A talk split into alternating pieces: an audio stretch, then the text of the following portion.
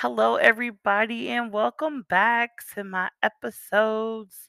So, last week when I was talking to you guys, I was telling you that my grandmother passed away and I got put into a foster home. But I had to go back and re listen to my story to be like, whoops, you know, that's kind of not what happened. I was already put in that foster home before my grandmother died.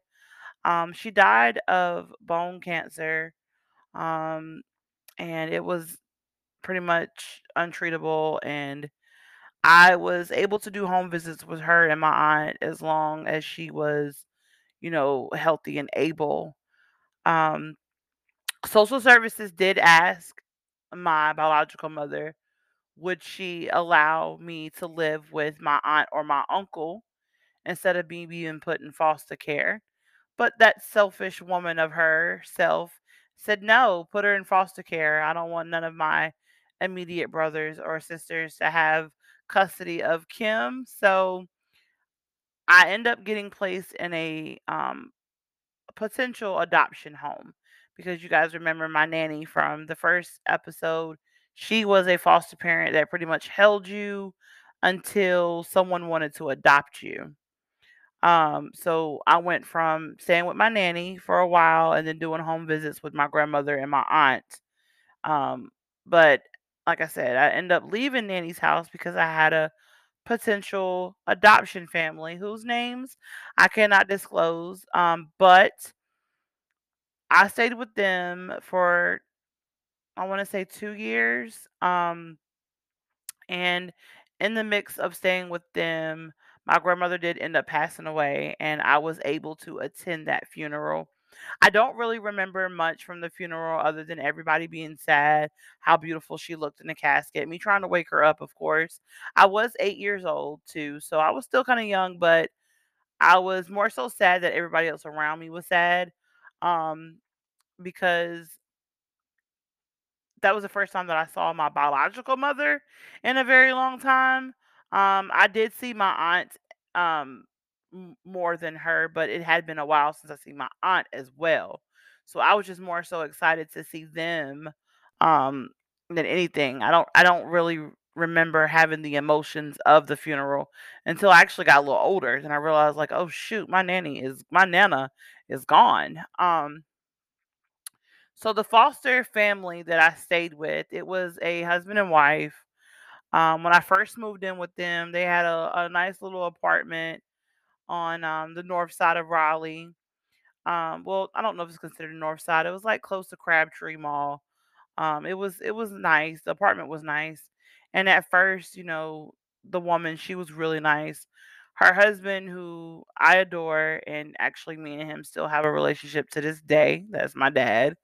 Um, me and her's relationship in the beginning was cool and awesome. It was I felt like, okay, this might can work, you know. But I don't know if you guys remember, but for my first episode, I pretty much told you guys that I was a victim of being molested um, by my stepfather, and I had been through a lot of mental and physical abuse living with my biological mother and her ex-husband now. Um, so I had issues as a child, and I did have a therapist, and I did um, go to therapy, and I did have moments where I would either shut down or lash out, but they had seemed to accept me for who I was, and they understood, you know, my background, where I came from.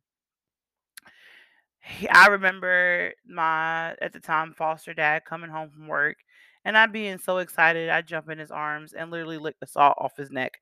Like that's how much I loved and adored that man.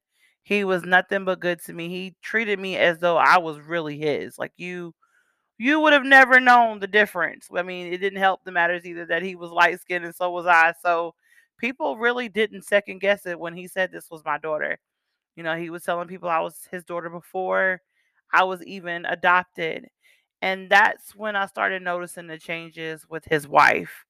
It was actually almost as though she was jealous of me and his relationship to the point where she would start doing things to me. She would put her cigarettes out on me. She cut my hair one time and told him that I had did it. Um And it only got crazier when we moved out the apartment and they got a house. And I loved the house. It was big, it was a big backyard. My room was huge. But see, he was a truck driver. So he was gone pretty much from the time I woke up to the time I went to bed. Like he worked all day long, the poor man. That's all he did was work. Um, so when he would come home, either I would be asleep or getting ready to have to go to sleep. So I really didn't get to see him as much. But when he was home from like being off work or having a day off, he literally made sure he spent that whole day with me. And again, I think that drove her a little crazy. Um, to the point where she started doing crazy things to me. I don't know if you guys have ever read the book A Child Called It. I pretty much was living that little boy's life um, as well. She would put a plate in front of me and tell me I had 15 seconds to eat as much as I could. And if I was still chewing when she counted to 15, she was going to stick her finger in my throat. And she would do that as well. She locked me in my room. I only had a mattress in there, no toys, no blankets, just a mattress. But see, when he would come home, he would say, you know, what the hell happened? Why does she have this bruise here? Oh, she's clumsy. Or, you know, why, you know, we went to see his family for uh, family reunion one year, and they were even talking about how skinny I was, and she would say, "Oh, she's just a picky eater." I was scared of this woman, and she also told me if I said anything, she would kill me.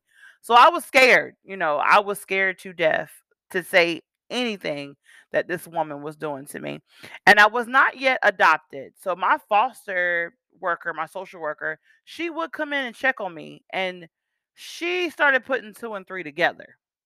You know, she would come over to do home visits and want to know why my room was completely stripped, only a mattress on the floor. And she would say, Oh, Kim had a rough day at school. And guys, I was having rough days at school. I was starving. I was upset. I was lashing out. I didn't know how to express my feelings and emotions. I was scared to tell my teachers what was going on in this home that I was going home to. I didn't never want to go home.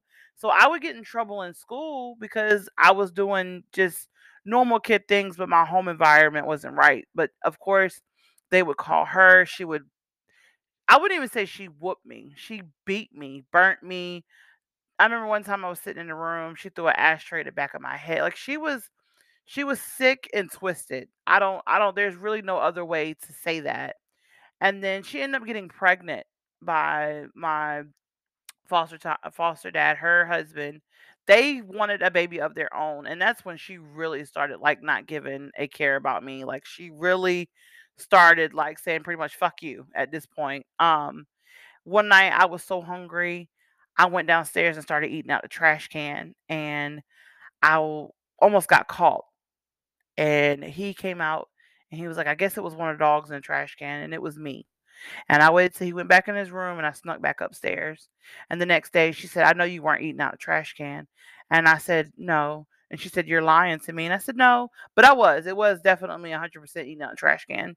So then I started doing stuff out of spite because I hated her guts. So I started shitting in the attic in my room. I had an attic door in my room. I started shitting in there.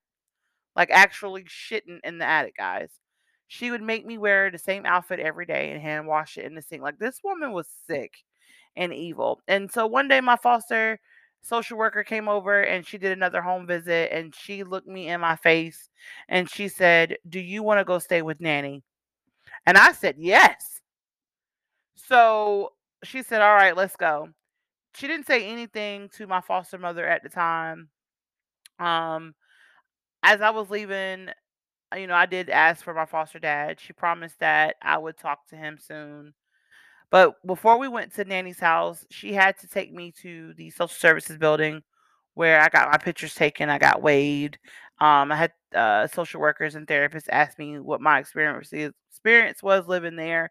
I was still kind of scared to tell them, but they could clearly see that something wasn't right. Last I was told, she was under investigation.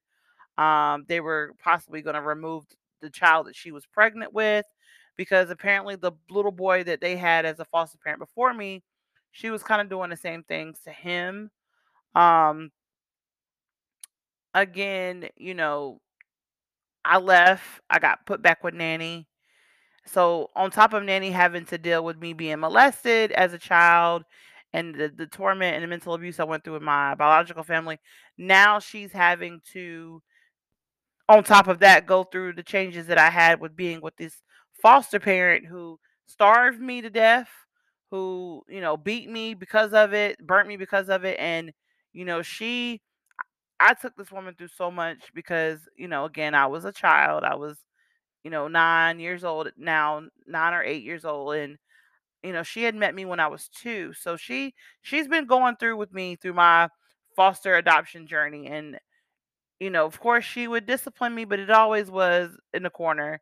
Nanny was old school. She believed in a corner. Like she would make me go stand in the corner quick, you know. But um I then had another potential adoption family. They were in Burlington, North Carolina. But the family that I had left before with the woman and the husband, let's just say that the woman knew the family in Burlington and she called them and told them so many things that they called my social worker and asked my social worker to come pick me up. I think I was with those people for a month, if that. So my social worker came and picked me up and took me back to Nanny. And I stayed with Nanny up until I was 11 years old and one of Nanny's daughters adopted me. And I'm going to cut off the story here because we're going to go into the next episode with all about my experience and being adopted by Nanny's daughter and how it was and how my life seemed to have like gotten turned around for the better. I hope you guys are enjoying my story. I hope this motivates someone to speak up and tell their story as well. And as always, thank you for listening and have a great day.